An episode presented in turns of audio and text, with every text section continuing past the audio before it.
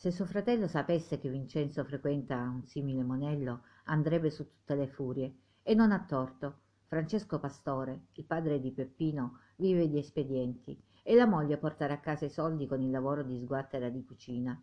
Ma lui non la pensa allo stesso modo. Anzi vincenzo deve avere a che fare con ogni tipo di persona e deve riuscire a mantenere la dignità davanti a chiunque.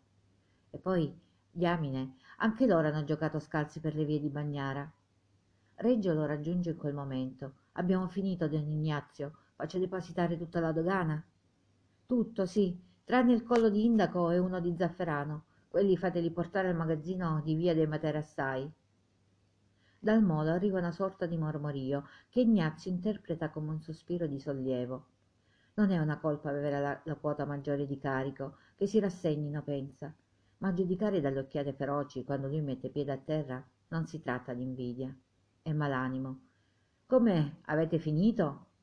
A parlare è stato un commerciante di via dei lattarini mimmo russello uno di quelli che prima piazzava sul mercato spezie di dubbia qualità e che vivacchiava all'ombra di canzonieri o di gulì dolente di avervi fatto aspettare tanto. Accomodatevi. Accompagna la parola simulando una riverenza. Arriva qualche risata qualcun altro tossisce nella mano. Una volta qua c'era solo canzoneri che dettava legge ora ci siete pure voi non si può lavorare più. Ma che vi siete messi d'accordo? Biascica russello noi con canzoneri la risata di ignazio è genuina manco per compagno di processione. Uah ci ridete? I cristiani che devono lavorare fanno la fame. Appena arrivata la dogana voi io saguto si paralizza tutto. Fate i prezzi vi pigliate i coli migliori. Ora pure qua arrivate e facito patrune adesso però ignazio non ride più. Questo è il mio lavoro. Non è colpa mia se i clienti da voi non ci vengono mastro russello. Calca l'accento sul mastro perché chi è lì intorno capisca la differenza tra loro. Se i prezzi nostri sono alti è perché la qualità è la migliore di tutta palermo. E la gente questo lo sa. Volete più spezie cose diverse? Venite in ufficio da noi e ne parleremo se preciso. Accosì tra voi e canzoneri mi levate la pelle. Allora non vi lamentate. Il sarcasmo è stato sostituito dalla freddezza. Nessuno vi sta rubando niente. Isto è un travaglio nostro. E lo dice in un palermitano che ha ormai perso quasi del tutto i suoni della calabria. Russello stringe le palpebre. Caccetto sibila. Scruta gli abiti di ignazio. Arriva agli stivali accenna a loro con un movimento del mento. Non vi vengono stretti. No perché dicono che quando uno cammina scalzo per tanto tempo poi non riesce a sopportare le scarpe chiuse. Intorno a ignazio il silenzio si raggruma in occhiate di sorpresa e disagio. Solo i marinai continuano a gridare e chiamarsi tra loro incuranti di ciò che accade. La risposta arriva mentre russello è già a metà della passerella no i piedi non mi fanno male. Mi posso permettere un cuoio morbido io. Ma a voi tra un poco farà male la sacchetta che quando ci toccano i piccioli uno chiance usa il tono pacato di una constatazione. Eppure i commercianti si scostano sono confusi. Il mite ignazio florio non ha mai avuto parole di minaccia. Si allontana senza guardare in faccia nessuno. Se la sente bruciare dentro la rabbia corrosiva ingiusta a palermo non basta lavorare e spaccarsi la schiena si deve sempre alzare la voce imporre un potere vero o presunto combattere contro chi parla troppo e a sproposito conta l'apparenza.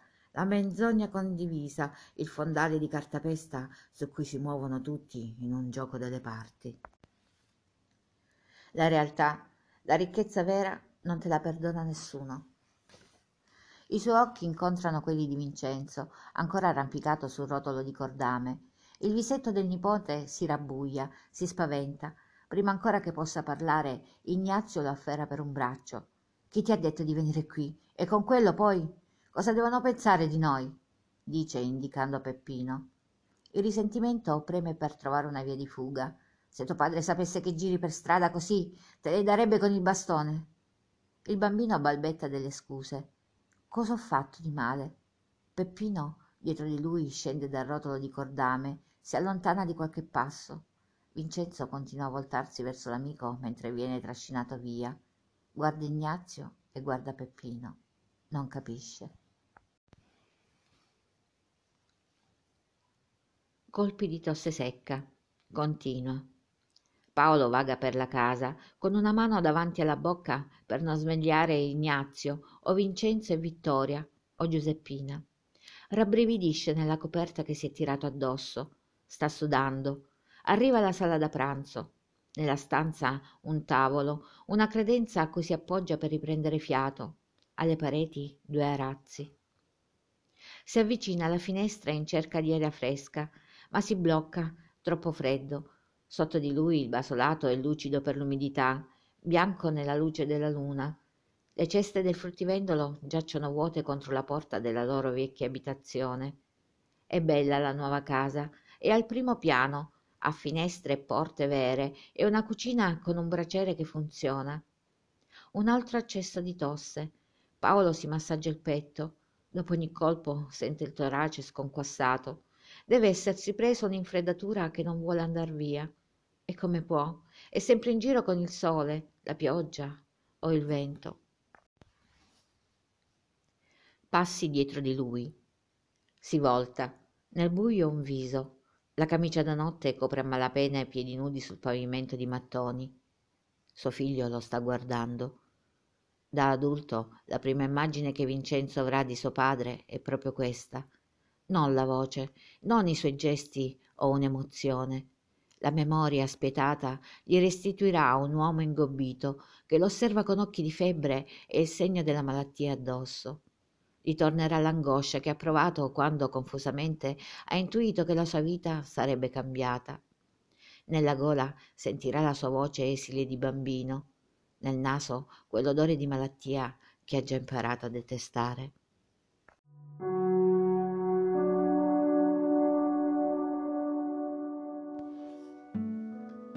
Che avete, papà?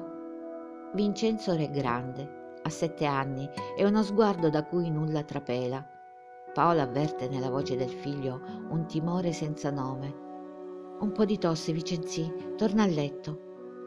Ma il bambino fa cenno di no. Sposta una sedia da un angolo per potersi affacciare accanto a lui. Rimangono appoggiati l'uno all'altro. I respiri si sincronizzano, gli sguardi si poggiano sulle stesse pietre. Vincenzo prende la mano del padre. Domani posso venire all'aromateria?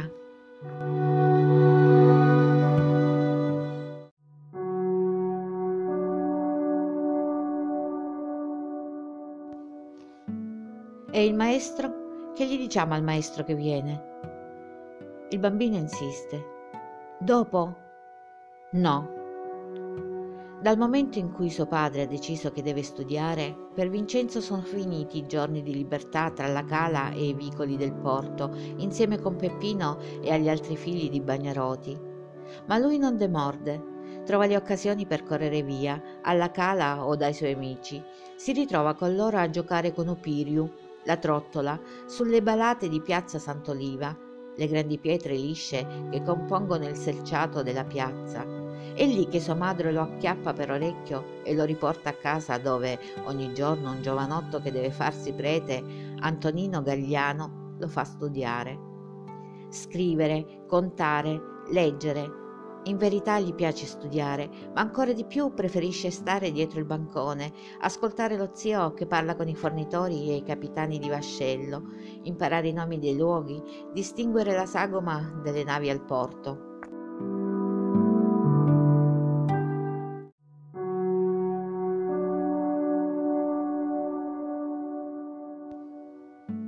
Sa riconoscere gli odori dalle spezie.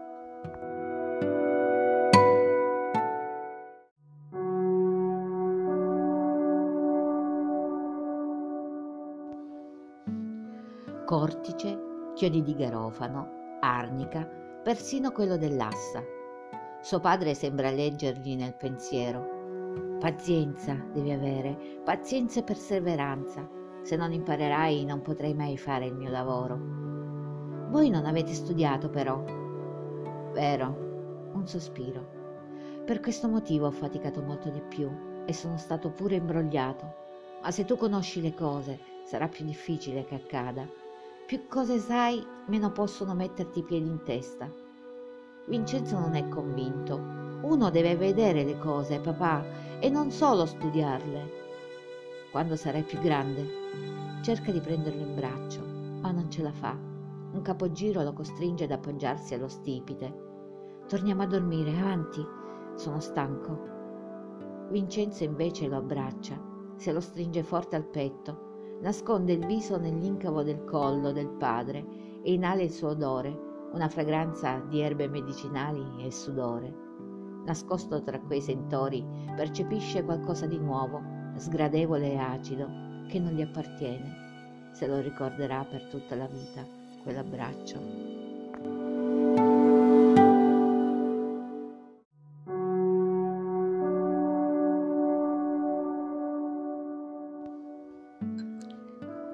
Il 1806 è quasi passato. La tosse di Paolo invece non va più via. È diventata profonda, insistente. Lui non vuole farsi visitare, anche se Ignazio glielo ha detto diverse volte. Paolo è sempre stanco, riesce a rimanere in negozio solo per poco tempo. Maurizio Reggio si occupa dei conti e Ignazio gestisce l'attività. I clienti trovano lui dietro il bancone a lui i dettaglianti si rivolgono per gli ordini. La delicatezza dei suoi tratti si è persa negli anni di fatica. È un giovane uomo dalla voce pacata, senza emozione. Dal viso non trapela la preoccupazione per gli affari, né il timore che il mal di petto di cui soffre Paolo possa essere qualcosa di serio.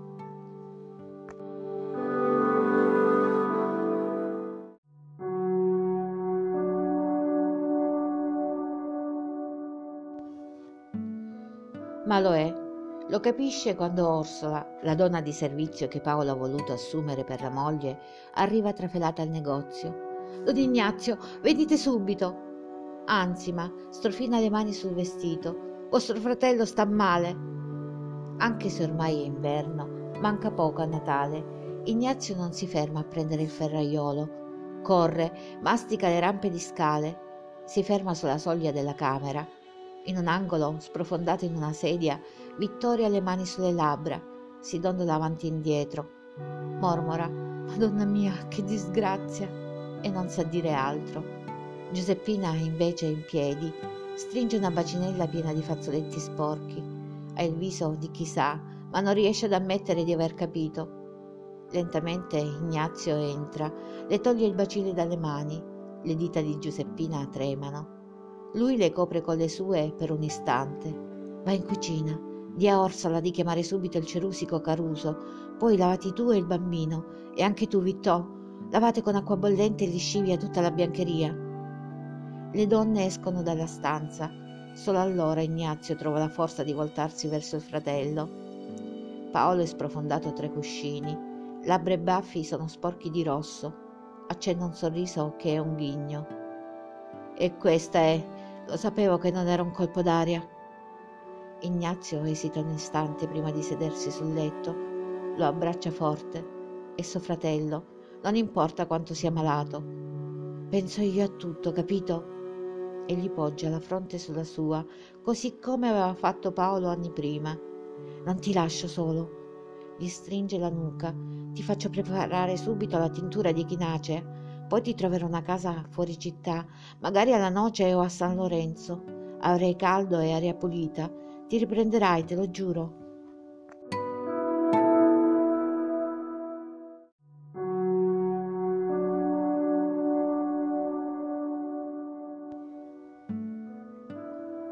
Cucina Vittoria e la cameriera stanno preparando calderoni di acqua in cui immergere lenzuola e vestiti.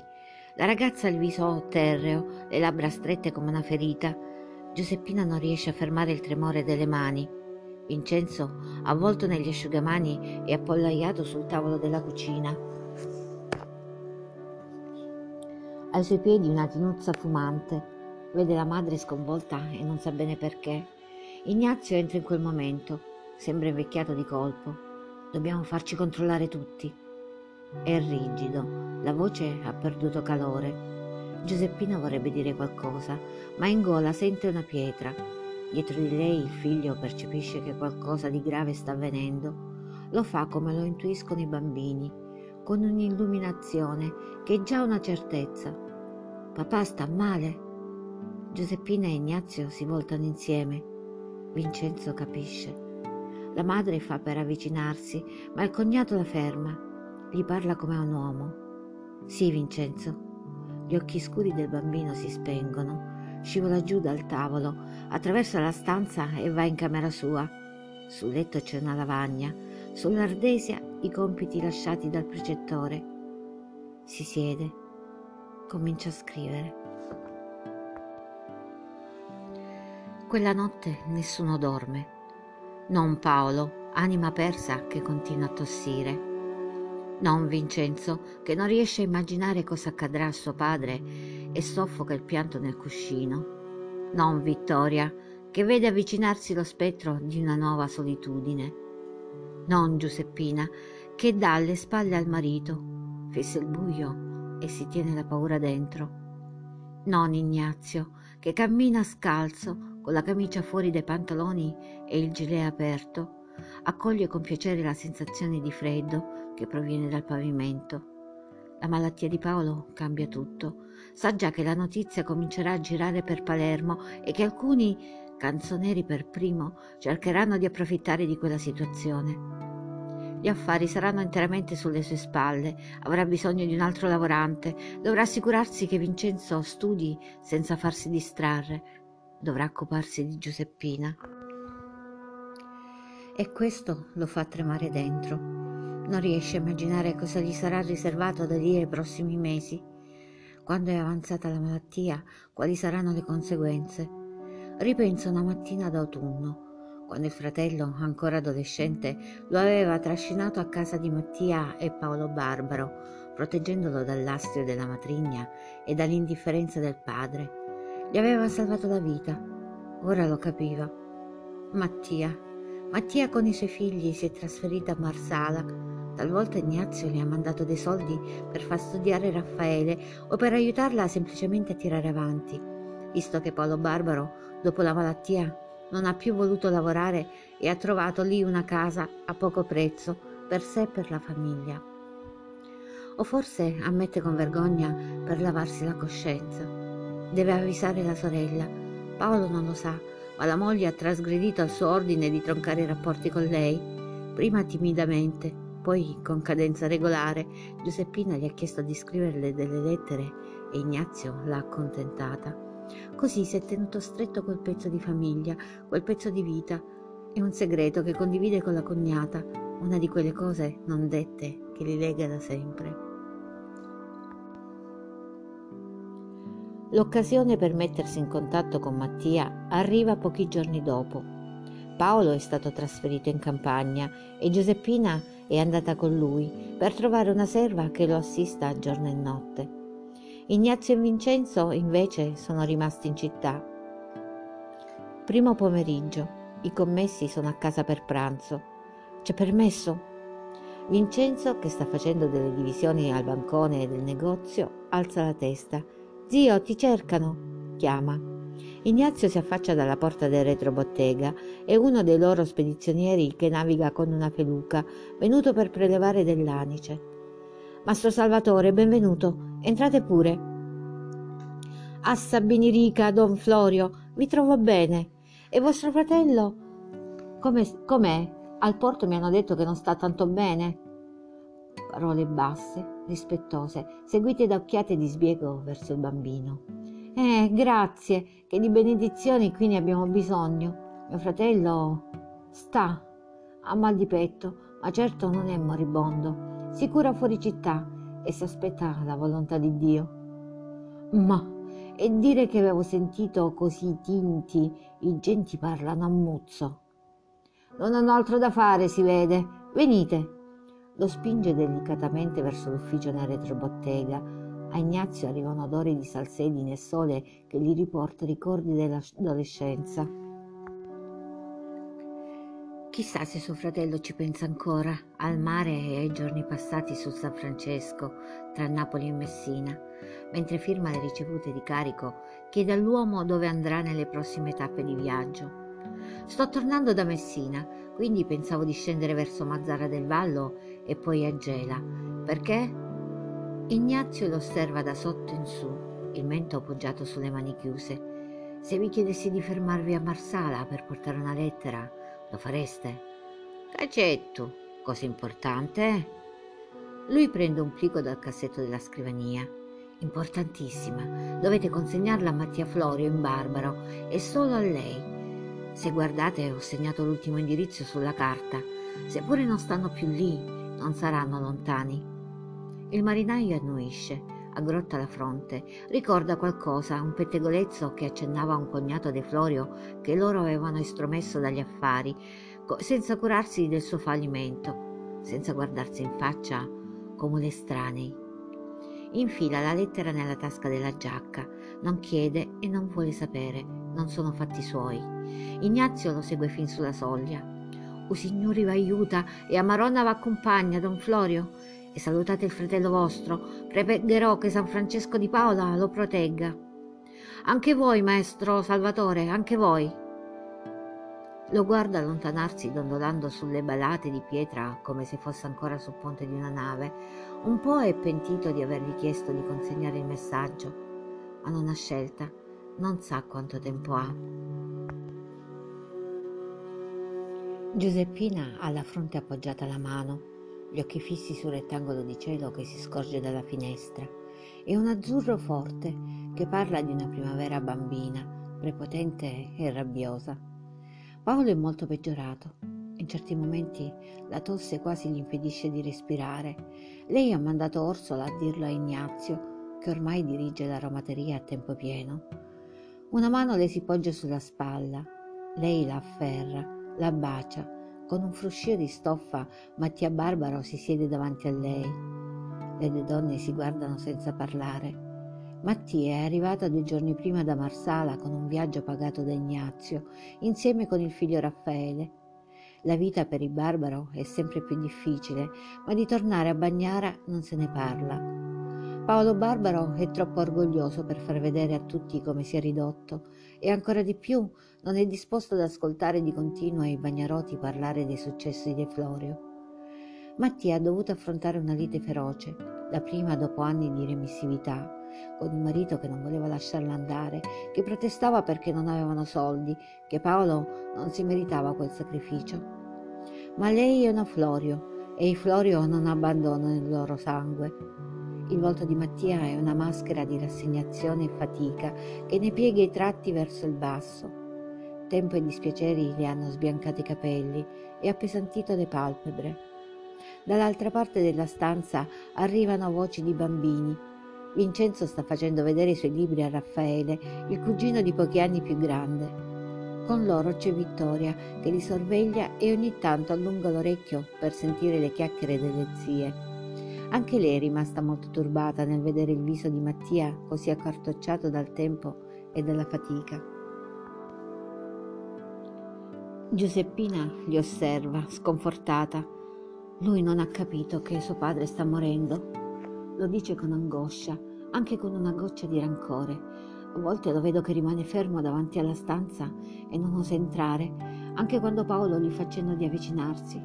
È come se non volesse più vederlo così e non si rende conto che quel povero cristiano ci resta male. È un bambino, per ora ha paura di quello che sta succedendo. Ma tu, invece, tu non devi abbatterti. È il momento in cui uno deve farsi forza e chiedere l'aiuto di Dio. A Dio non gliene importa nulla di me. Se fossimo rimasti a Bagnara non sarebbe successo, lo so. No, che non lo puoi dire. Può darsi che i nostri mariti naufragavano con la barca o che arrivava un altro terremoto. Che ne sappiamo noi della strada che prende la vita?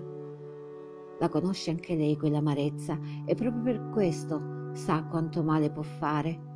Tu non ci devi pensare più a quello che è stato e a quello che poteva essere. Io pure non ci volevo venire a Marsala, ma ho dovuto perché mio marito si è ammalato. Per mio marito mi dovevo dimenticare la famiglia. Mio fratello io non esistevo più. Eppure, vedi ora, qui siamo, di nuovo insieme.